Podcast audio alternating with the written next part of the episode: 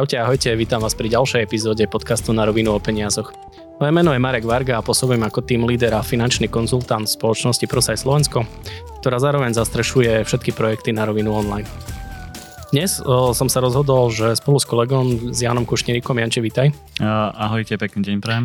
Rozoberieme situáciu z pohľadu osobných financií a všeobecne financií, keď to vezmeme oblasť, ktorá je veľmi špecifická, to sú živnostníci.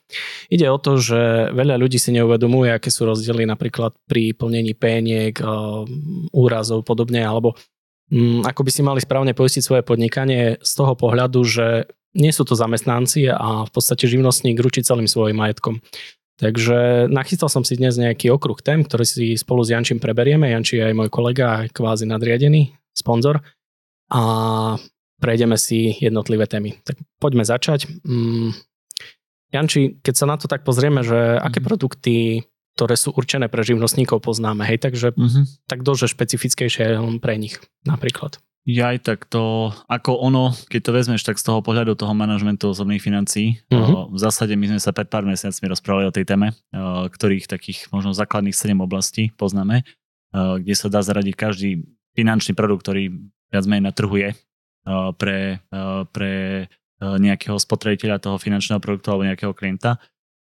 Ono, tí živnostníci sa do veľkej miery aj prelínajú s tým, že čo využívajú tí bežní klienti, ale ako si už aj v úvode naznačil veľmi trefne, že aj pri tých produktoch sú niektoré veci, ktoré pri tých živnostníkoch funguje inač. Presne tá spomínaná penka, ktorá je naviazaná na to, keď sa bavíme o penke alebo poistení tej pracovnej neschopnosti, aby možno pre laického poslucháča to bolo také zrejmejšie, že o čom sa tu rozprávame, tak je to naviazané napríklad na odvody do platenie odvodov do sociálnej poisťovne, je to do poistenie komerčné v nejakom životnom poistení, tak napríklad už toto je jedna z takých prvých možno, alebo jeden z prvých rozdielov oproti, povedzme, zamestnanému človeku, ktorý si takisto môže dojť na to životné poistenie, len pri jeho príjme sa to ráta ináč. To je možno jeden taký príklad.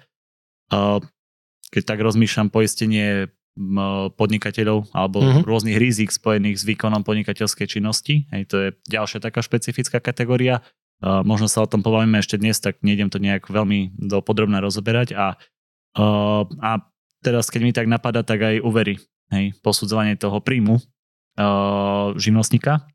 To je tiež iný proces alebo iná metodika posudzovania príjmu, akej fáze roka to podávam, ako dlho má trvať moja živnosť a koľko vlastne z mojej živnosti mi vôbec vedia zobrať jednotlivé banky a aký kľúč alebo vzorec výpočtu môjho príjmu berú do úvahy. Hej. Takže áno, je tam viacero možno takých nerazníkových zón.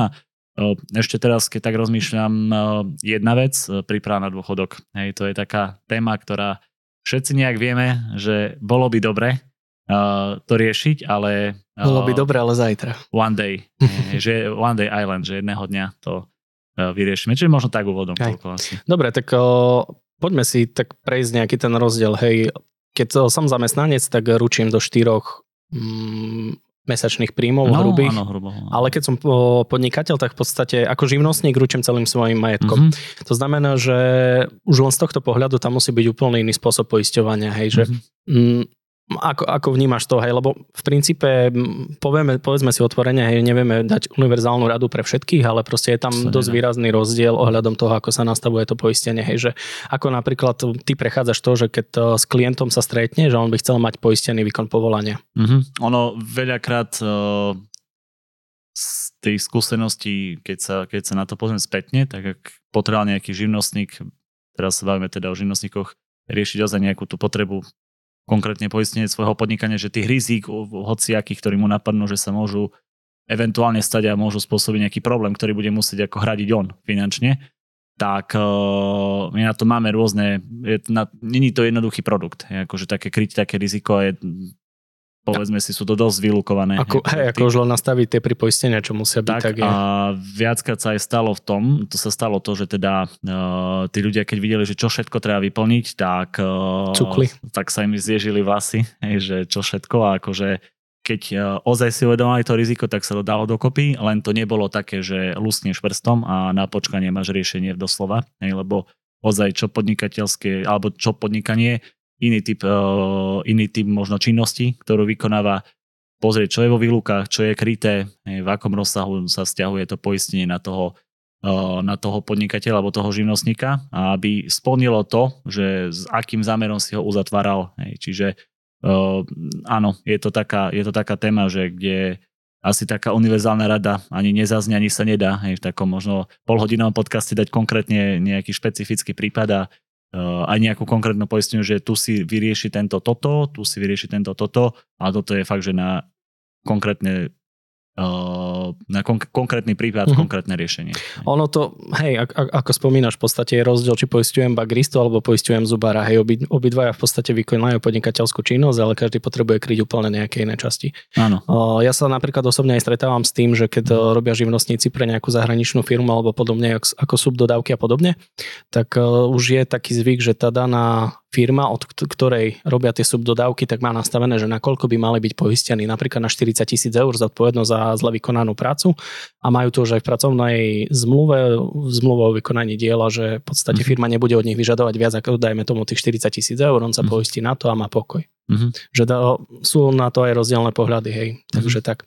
Ono, každopádne tu je zase ten faktor toho, že čo sa my stretáme, a to neplatí len o živnostníkoch, ale bežne, takže ako náhle niečo trošku možno komplikovanejšie. Nie každý, pokým možno si neuvedomuje akutne hroziace nejaké riziko, ktoré môže fakt nastať, alebo je donútený okolnostiami, povedzme, že sa stala nejaká situácia nejakému kolegovi živnostníkovi, niečo nepríjemné, čo potom musel riešiť a ho to stalo povedzme 1000 eur, tak vtedy tá motivácia niečo spraviť alebo si uzatvoriť ten produkt, aj keď to není také, že za 5 minút, tak je vyššia. Hej, to sme videli po zemetrasení, čo bolo na východe, že tá vôľa dať si poistenie majetku ľudí akože narastla, lebo si uvedomili, že to nie je len záležitosť povedzme nejakej Ázie alebo nejakých iných krajín, ale že sa to môže stať aj u nás. Hej. Čiže tu mi chcem povedať to, že áno, vzhľadom na to, že ten produkt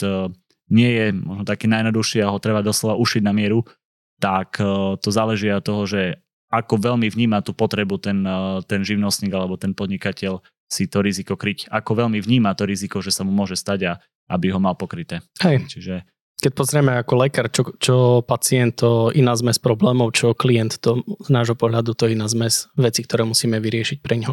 Áno.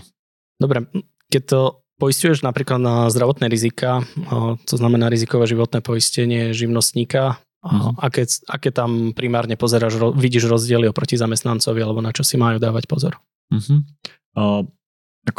Asi tá penka, ktorú som už spomínal v úvode, že nemusí byť napríklad uzatvoriteľná pri ľuďoch, ktorí teraz začali podnikať. Áno, Prvý rok v podstate, lebo neodvádzame nič do sociálnej poisťovne, tak nevzniká nárok ani od sociálnej poisťovne. Akože oni si ju môžu technicky dojednať v tej zmluve, ale ak by došlo k tej penke, tak by nedostali nič, a to máme potvrdené fakt, že z rôznych poisťovní, že to by nebolo plnené, čiže by nemali nárok, že ja si môžem poistiť hocičo, len to je presne, že neuviedol som tú správnu informáciu, to je to isté, keď neuvedím správny zdravotný stav a potom čakám, že mi z toho budú plniť, a keby tá poisťovňa o tom vedela, tak by ma nepoistila napríklad, alebo by ma nepoistila na to konkrétnu diagnózu. Hej, čiže toto možno tak vnímam ako taký ten rozdiel z toho, ako sa to ráta, hej, na porovnaní povedzme s tým trvalým pracovným pomerom alebo ľuďmi, ktorí sú zamestnaní. No a štandardne ktoré rizika, hej, tak v zásade tí živnostníci sú takí istí ľudia ako my, riešia také isté problémy, také isté zdravotné ťažkosti, také isté úrazy môžu dostať alebo sa im môžu stať. Čiže určite by som neopomenul pri životnom poistení pre človeka na živnosti alebo SZČO určite vážne choroby mať kryté, teda kritické choroby, hej. Invaliditu, potom či má úver alebo nemá úver, akým spôsobom to vykryť, tú hypotéku a úrazové veci. Hej. Akože tie také veľké riziká a smrť, samozrejme, to je hlavná tarifa, to sa nedá, hej, bez toho. A opäť v závislosti od tej rodinnej situácie toho človeka alebo životnej fázy, či mám rodinu, nemám rodinu, či mám nejaké piliere, nejaké úspory, tam veľmi veľa tých premenných do toho opäť vstupuje na to, aby sa tie veci nastavili, že zmysluplne. No a keď tie otázky nepadnú aj pri tom klientovi, tak potom sa stretneme s tým, že ten klient má všetko možné, či už živnostník alebo zamestnaný, dojednané, a len to, čo by ho fakt vedelo ekonomicky položiť na kolena, tak nemá. Hej, alebo bude mať krytú hospitalizáciu, kde stráví 3 dni alebo 3 noci v nemocnici. Toto si dojedná, alebo toto má kryté, ale potom penku, kde môže byť pol roka, tak ju dojednanú nemá. Hej, čiže asi toľko k tomu, hej. Predpokladám, že sa aj ty stretávaš s podobnými vecami. Hej, to nie je nič také nové, čo ti hovorím teraz. Mňa presne ešte aj to napadlo, že som mal klienta, ktorý bol ajťák a zmenil prácu tak, že začal čistiť komíny alebo niečo také, že proste aj toto treba potom zohľadniť to, že radikálne sa zmenila riziková skupina toho daného klienta. Áno, to by bol fakt, že potom problém, ak ešte pri výkone primárne toho povolania, hej, že by ten komín čistil, tam by sa niečo stalo, predtým mal úplne inú rizikovú skupinu a zrazu. A toto tiež vnímam, že ľudia to nemajú. Ako tie informácie takisto ako pri nehnuteľnosti, hej, podpoistenosť a tak. Ale to sa opäť týka aj živnostníka, lebo aj ten niekde býva. Hej, čiže to je možno taký len také odplávanie trošku do vôd aj majetkového poistenia, lebo aj živnostník viac menej potrebuje riešiť tú oblasť majetkového poistenia. Čiže ono sa to dosť prelína. Ešte ma aj v podstate napadlo, keď toto riešim, lebo si spomínal tie nehnuteľnosti, tak veľa ľudí si neuvedomuje, že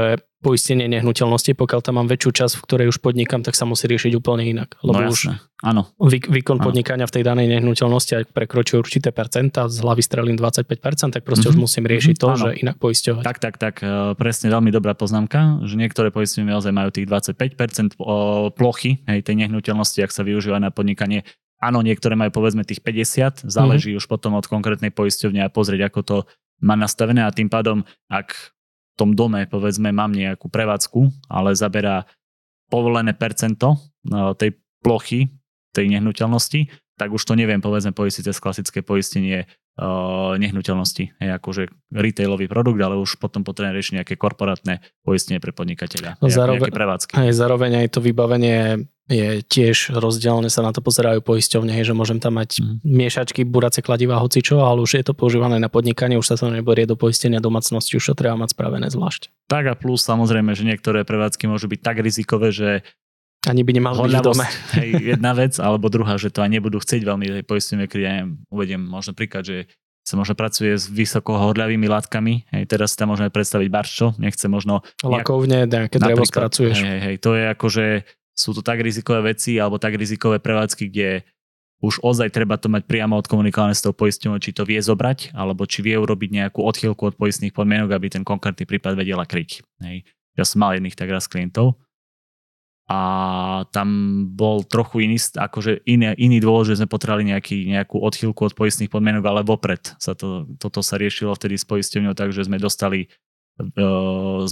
priamo také úpravu tých poistných podmienok, že ten klient už, alebo klienti vedeli dopredu, že OK, že síce na toto máme výluku, ale individuálne vám toto vieme kryť. Hej, že vám to budeme kryť, ak sa to stane, a bolo to priamo v zmluve napísané. Hej. Čiže tam to už je fakt o takom, že individuálnom prístupe, o individuálnom vykomunikovaní si veci, že čo vlastne chcem. Ja som zažil aj situáciu, že sa robila obhliadka na danej prevádzky, že prišiel niekto z poisťovne a im povedal, že toto není veľmi dobre, keď to opravíte, tak to bude fajn, ale proste v rámci toho to není úplne košer. Ja ako historicky som robil aj revízie, občas som na elektroveciach, občas som videl také veci na prevádzkach, že reku, dobre, toto dúfam, v živote už to nebudem musieť chodiť. Ja sa už len bojím teraz toho, že tých živnostníkov tak vystrašíme, že zajtra nebude nikto na Slovensku živnostník, ale nie sa dojem. Ale akože ono to sú také dobré mená. Tam si treba dať pozor na niektoré veci a v podstate ono to funguje ďalej. Úplne v pohode. Dobre, ako by si sa ty ako živnostník, alebo ako odporúčaš klientom, čo má živnostníkom, sa pripravovať na dôchodok a podobne? Ono to opäť súvisí s tým našim manažmentom osobných financií, a keď posluchači možno už si nepamätajú presne, o čom to bolo, tak zo pár epizód dozadu, neviem teraz v ktorom presne mesiaci to bolo, takže epizóda 32 teraz pozriem. OK, ďakujem vám pekne, tak si to veľmi rýchlo našiel. Čiže tam sme sa rozprávali o tom koncepte, lebo ono to je to budovanie majetku. Ja buď to budujem ako živnostník alebo zamestnanec, to sa len líši v tom, aký zdroj príjmov mám, ale technicky robím to isté, že budujem majetok v čase počas pracovného života a zaisťujem ho proti nepredvídateľným rizikám cez rôzne typy poistení, rezervu a podobne. Hej, čiže Ten rozdiel je ozaj len v tom zdroji toho príjmu, ako ten príjem do svojej rodiny alebo do svojho rozpočtu získam. No a ono to súvisí určite s tou rezervou a keď sme sa už o tých poisteniach bavili, tak to beriem, že za samozrejmú vec, hej, ako aby to nebolo teraz vnímané tak, že toto mi netreba, lebo som živnostník, toto sme už len prešli, takže už sa k tomu nejdem vrácať. Ale určite aj téma rezervy, hej, že veľakrát ono aj u bežne zamestnaných ľudí, nielen u živnostníkov alebo u podnikateľov, a to nehovorím len ja, že to vnímam tak u ľudí, že možno tú tému tak podcenia alebo veľmi nedávajú jej dôraz alebo nejaký, nevidia v tom možno až taký zmysel, ale hovoria to aj rôzne prieskumy, hej, že pokiaľ si dobre pamätám, v 2020 taký veľký prieskum som zachytil, vtedy to robila jedna z najväčších bank a oni zisťovali, že aké rezervy majú tí ľudia vytvorené, tak veľmi málo ľudí malo, povedzme, že 6-mesačnú rezervu a viac odloženú na nejaké nečakané výdavky, ktoré môžu prísť a ktoré mi nekryje, povedzme, to poistenie životné alebo majetkové. Alebo môže sa niečo stať presne také, ktoré mi kryť poistenie nebude, to znamená, že neviem mať nejakú zákazku ako živnostník a pár mesiacov mám výrazne nižší príjem alebo ho nemám, no a ak nemám rezervu, tak čo z toho, že sa budem pripravať na dôchodok? Vieš asi, čo sa stane. Hej, proste ideš, hasiš akutné problémy a ideš po prvých peniazoch, ktoré nájdeš. Tak keď sú na dôchodkovom účte alebo na nejakom investičnom účte na ten dôchodok, tak to budeš vyberať odtiaľ. Čiže rezerva, ja ju vnímam ako len ďalšiu prekážku pre tie nepredvídateľné životné situácie, ktoré môžu prísť, aby som si ochránil to dlhodobé budovanie majetku. No aby som tak možno okľukov odpovedal aj na tú otázku, že čo si sa pýtal, tak v zásade možností je viacero. Hej, niekto možno chce investovať do nehnuteľnosti, hej, že si kúpi nejakú investičnú nehnuteľnosť, niekto možno chce investovať do akciového trhu, indexy, ETF fondy, hej, že tých možností je veľa a opäť tiež to vychádza z toho, že čo si ten človek vie dovoliť, možno spraviť predtým, ako nastavíš nejakú investíciu, povedzme, my často využívame nejaké fondy, ETF fondy, indexy a podobne, tak aby sme vedeli, že aké možnosti má, že koľko ten človek na základe jeho príjmu a výdavkov si vie dovoliť a či prípadne sa dá urobiť nejaká korekcia možno výdavkov, že možno tie peniaze idú na nejakú spotrebu takú, ktorú ten človek možno nepotrebuje mať a by mohol si vedieť odkladať viac, lebo minimum odvodov, keď platím, a väčšinou u živnostníkov vieme, ako to na Slovensku je, tak asi ťa nechám dopovedať, že koľko asi bude mať potom od štátu. Hej, tak. My máme takú internú kalkulačku, občas to vidia aj do minusu, ale to už sme opravili, myslím. Hej, no, tak dúfajme, že to až tak nebude, ale každopádne ono problém je aj pri zamestnaných ľuďoch aj s tými dôchodkami a to tak už je taká ľudová vec, že to už každý, hej, ja viem, že tak to bude, ale aj tak nie až tak veľký počet ľudí, aký veľký problém to asi bude do budúcna, tak nie až tak adekvátne percento tých ľudí na Slovensku to riešia, živnostníci.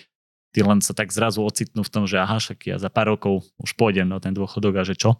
Takže asi ja napríklad tak sa snažím, keď zvažujem, že koľko, tak také základné pravidlo, že najprv zaplať sebe.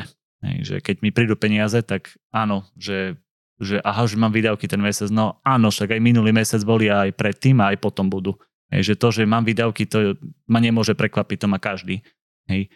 Ale keď čakám na koniec výplaty, že teda poplatím všetko, čo treba a potom si odložím, keď sa niečo zvýši, tak to veľmi málo ľuďom toto funguje.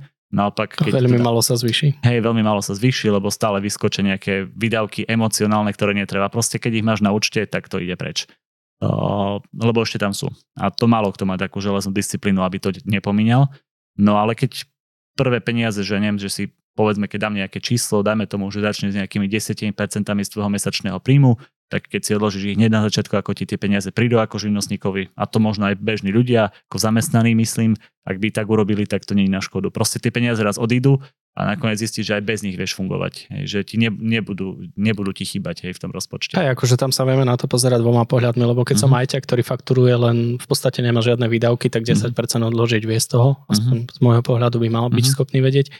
Problém je, keď robí niekto obchod, hej, že proste má veľké tržby kvôli tomu, že robí pre predaj majetku, tak tam by si mal tiež sám určiť, že koľko sa mu mesačne zvyšuje, čo vytvoril svoj zisk a z toho sú reálne tržby, čo nie sú tržby, že čo mu zostane vo vrecku. Áno, že čo sú reálne tržby, nie že kúpiš tehly a potom ich predáš a budeš sa tváriť, že to bola tržba, lebo tie peniaze sa ti len vrátili naspäť, tak to tržba nebola. Hej, to len ako v účtovnice tak môže vyzerať.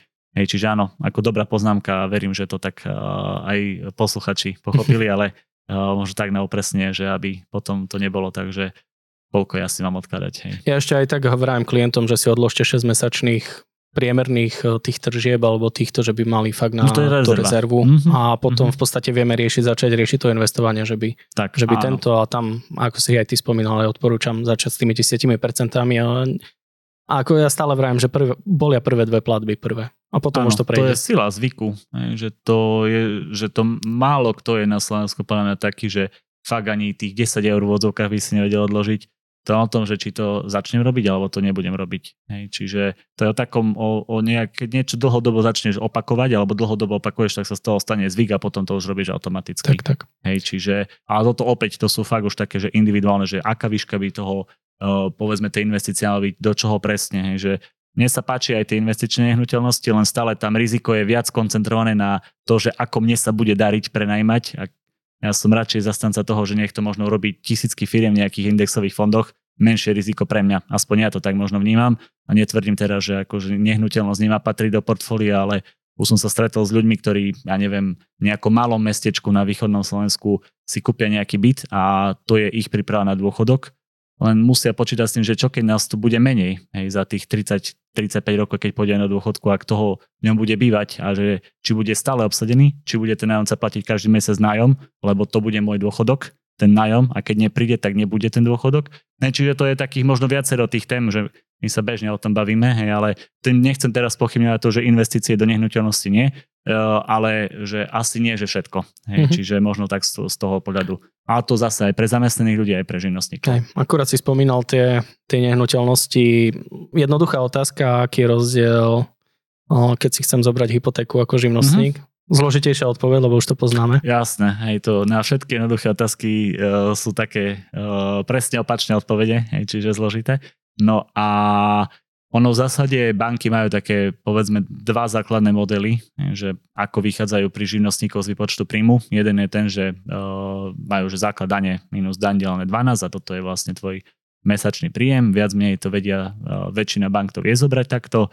No ale keď si to rátame, lebo vieme, že ako to živnostníci majú, že nemajú veľké nejaké zisky, tak potom nevidie im vysoký príjem, hej, cez ten vzorec, tak viaceré majú to, že vyjdú na percento z tržieb. Hej, to znamená, že alebo potom, či si komorový nejaký, že si v nejakej komore. To sú také výnimky ďalšie. Ale to sú také presne tie nuancy, že to je vlastne vylučovacia metóda a podľa toho, že klienti pozerajú na úrok, ktorej banke vychádza najnižší úrok. My pozeráme na to, že je najnižší úrok, ale kde aj zároveň bude vedieť prejsť ten klient. Hej, čiže to sú také iné potom parametre a vychádzajú zase potom, možno ten ďalší vzorec je, že zobratov z tržieb. Hej, ak toto predeliš 12, ja máš mesačný príjem a zase opäť, aby to nebolo také jednoduché, hej, odpoveď, tak každá má iné percento, povedzme, tie banky, ktoré to vedia takto zobrať, tak niektoré ti zoberú, neviem, 35% z tržieb, niektoré ti zoberú 60%, keď ideš na paušálne výdavky a podobne. Hej, čiže zase. Ešte môžem v celku aj pochváliť slovenské banky, lebo keď sa pozriem, riešil som teraz klientmi, ktorí chceli kúpovať nehnuteľnosť v Čechách a v Čechách majú živnostníci štandardne o nejakú časť percent vyššie úrokové sadzby, keď sú živnostníci. Že majú drahšie financovanie. Ako hypotéky myslíš, hej? Pri tých hypotékach. A koľko dostali, nevieš? Od 0,5% až o 1% vyššie oproti bežnej taxe. No to celkom dosť. Hej, akože ono to už spraví dosť veľa na tej dlhej dobe. Dobre, Jan, chcem sa ti poďakovať, že si dnes našiel na mňa čas, aj na nás. Porozprávali sme sa na pohľad manažmentu v podstate osobných financií, respektíve o tom, ako sa majú na svoj cash flow pozerať živnostníci, na čo si majú dať pozor. Ďakujem aj ja za pozvanie a verím, že tie naše modrovačky, postrehy, pohľady na vec, že možno niekomu pomôžu a verím, že to teda padlo na úrodnú pôdu. Moje meno je Marek Varga a sprevádzal som vás dnešným podcastom Na rovinu o peniazoch. Ak by ste mali akékoľvek otázky alebo by vás zaujímala práca vo svete financií, môžete ma kontaktovať na marekvarga@prosite.sk. Môžete nás sledovať na Facebooku, na Instagrame alebo na webe Na rovinu online. A aj dnešná epizóda vznikla s podporou spoločnosti ProSight Slovensko. Prajem vám ešte pekný zvyšok dňa. Ahojte. Pekný deň, do počutia.